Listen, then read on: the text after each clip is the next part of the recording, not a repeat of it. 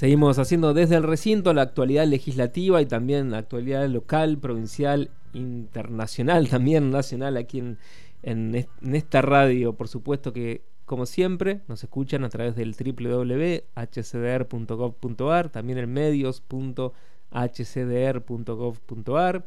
También pueden descargar la aplicación de la Cámara de Diputados en sus celulares, allí escuchar la radio. También pueden buscar los contenidos en Spotify, distintas vías de comunicación para estar al tanto de lo que ocurre en la Cámara de Diputados. Y estamos siguiendo de cerca, desde hace algunas semanas, la noticia que se conoció respecto del pase a la categoría de comunas de varias localidades, de varias juntas de gobierno, que de esta manera se adaptan a lo que marca la constitución provincial. ¿no?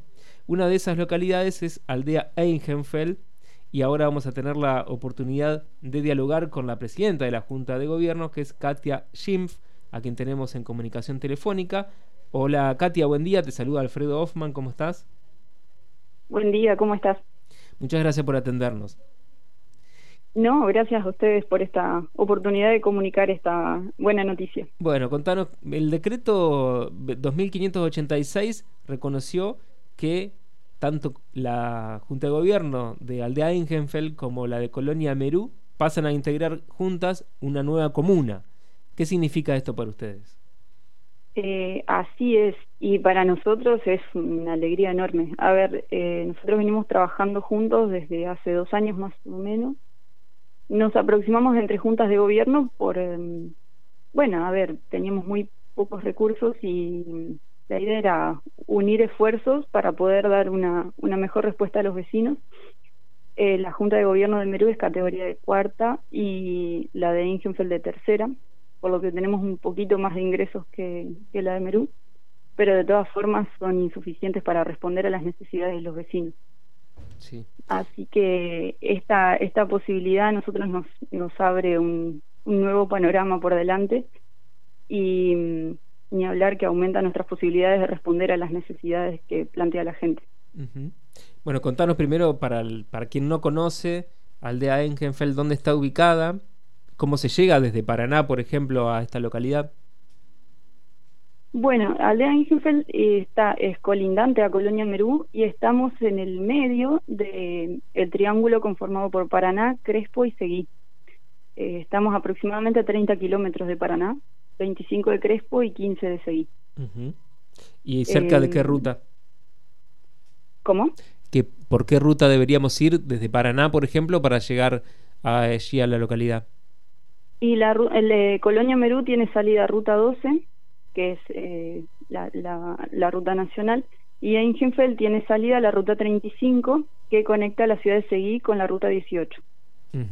Y están, digamos, unidas, me decías, son colindantes las dos localidades. Sí, están divididas por el arroyo Espinillo en su gran mayoría. Em, por eso esa es la única división. Son parte del mismo distrito electoral, las dos aldeas, y la única mesa electoral está en la escuela de Ingenfeld.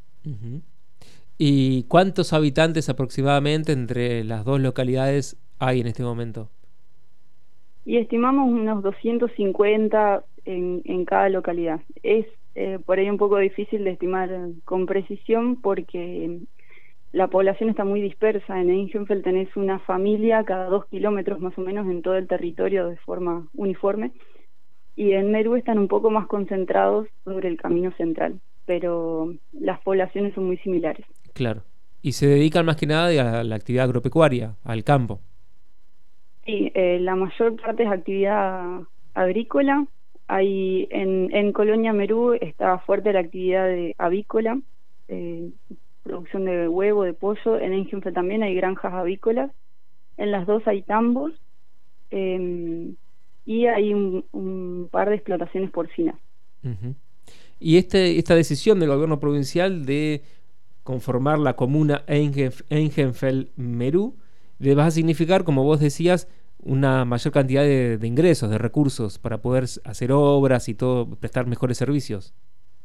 Sí, ni hablar, es, esa por ahí es la en lo que uno repara primero, la, la mayor, el mayor caudal de ingresos que vamos a tener, pero también tenemos la ventaja de pasar a tener personería jurídica como comuna que te da la libertad y la independencia de gestionar obras necesarias directamente ante provincia o ante nación. En este momento las juntas de gobierno no tienen personería jurídica y para cualquier eh, tarea necesitas la intermediación del Ministerio de Gobierno. Y eso conlleva mucha burocracia que ralentiza cualquier procedimiento, cualquier obra que nosotros queremos iniciar o tramitar. Algunas están iniciadas desde hace años eh, y otras, digamos que podríamos decir, demoran menos, estás hablando de ocho meses, por lo menos. Eh, esto te da una mayor autonomía eh, y capacidad de responder rápidamente a, las necesidades. ¿Y cuáles serían las principales necesidades que ustedes dicen, bueno, ahora vamos a apuntar directamente a solucionar tales problemas? Y eh, bueno, nuestras dos localidades tienen la misma necesidad básica, que es caminos. los reclamos de los vecinos siempre son los caminos rurales Todas las granjas necesitan un camino firmado para entrar insumos, sacar la producción. Eh, eso es lo principal y después para cualquier eh, tipo de emergencia, día de lluvia, necesitas tener un camino firmado. Eh, y los de tierra al menos bien conformados para tener una salida rápida. y eso, bueno, actualmente no está bien cubierto. Vialidad no, no da abasto para atender toda el área. No hay suficiente suministro de brosa para reponer las tramas esenciales y eso es algo que se puede solucionar desde la comuna con, total rapidez. Bien, y ustedes entonces van a, pasar a conformar la comuna Engen-Felmerú a partir del primero de enero de, del 2023, ¿es así? Todavía no se, no se concretó la medida. Claro, no. Mientras tanto nos han convocado para iniciar las capacitaciones eh, y para hacer todos los, los trámites previos para que pasemos a ser comuna y a funcionar como una comuna inmediatamente después del primero de enero. Bien. Para esto vamos a tener que lograr el acuerdo entre ambas juntas de gobierno. Los integrantes de ambas juntas son los que se van a unir para ser vocales comunales en, en la forma de comuna el año que viene. ¿Y, y, ahí se va a elegir un nuevo presidente de comuna? Claro, al ser dos, eh, es nuestro nuestra tarea de llegar a acuerdos internos para ver quiénes van a, ocupar los cargos del Ejecutivo y quiénes los del Consejo Comunal. Claro. O sea, es una situación un poco inédita, ¿no? Conformar un nuevo gobierno a partir de la unión de dos localidades. Sí, eh, la verdad que sí. Eh, no esperábamos que, no, que se nos dé así tan de repente, pero estamos preparados para eso, venimos dialogando desde hace tiempo desde que iniciamos las gestiones, porque esto es algo que nosotros eh, buscamos y solicitamos al gobernador.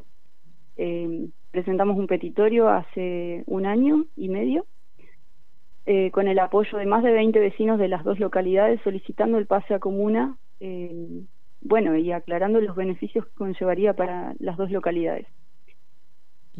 así que muy buscado y bueno, veníamos hablando de qué, qué pasaría si se diera este cambio y bueno, cabe destacar que somos dos juntas de gobierno de origen político diferente, de distintos partidos, pero eso no ha sido un impedimento para nosotros para tratar de trabajar en equipo. Eh, siempre nuestro objetivo es trabajar por la gente y resolverle los problemas.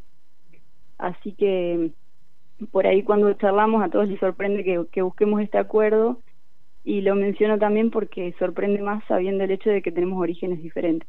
Claro. Pero estamos hablando estos días tanto de, cerrar la famosa grieta, de apostar al diálogo y al trabajo conjunto, y bueno, eso es lo, lo que nos proponemos todos los integrantes de ambas juntas de gobierno. Tendrán que ponerse de acuerdo entonces en quién será el, que, ocupe el cargo del intendente, digamos, del presidente de comuna. Este, ¿Crees que no va a haber inconveniente que se llegue a un acuerdo con eso? No, no, no, eso lo, lo venimos dialogando, todavía no hemos publicado las decisiones porque mm, nos falta definir algunas cosas, el, el anuncio es muy reciente y mm, bueno, tenemos que definir también eh, los cargos de secretario, tesorero, una comuna necesita un contador, eh, también un asesor legal, así que estamos en, en ese proceso de, de seleccionar las personas idóneas para cada cargo y una vez que esté todo definido se lo vamos a comunicar a los vecinos y obviamente al, Ministerio de Gobierno para que se proceda con, con los siguientes trámites para poder pasar a comuna en primero de enero. Claro. Bueno, y a partir de las próximas elecciones, entonces ahí sí será, digamos, el, el pueblo de la, esta nueva comuna quien va a decidir a sus representantes, ¿no? Claro, explicábamos a la gente a partir de las próximas elecciones ya se presentan listas para eh, autoridades comunales. Bien. Bueno, Katia, queríamos conocer un poco más sobre esta localidad y también sobre este cambio importante que va a significar el pase a comuna. Te agradecemos por esta charla y quedamos a disposición desde Radio Diputados para seguir en contacto. Dale, no, te agradezco a vos esta oportunidad y, y bueno, vamos con todo, estamos muy contentos. Muchas gracias, hasta luego. Gracias, que andes bien. Katia Schimpf, que es la presidenta de la Junta de Gobierno de Aldea Eingenfeld, pasaba por Radio Diputados. Las voces de los protagonistas en Radio Diputados.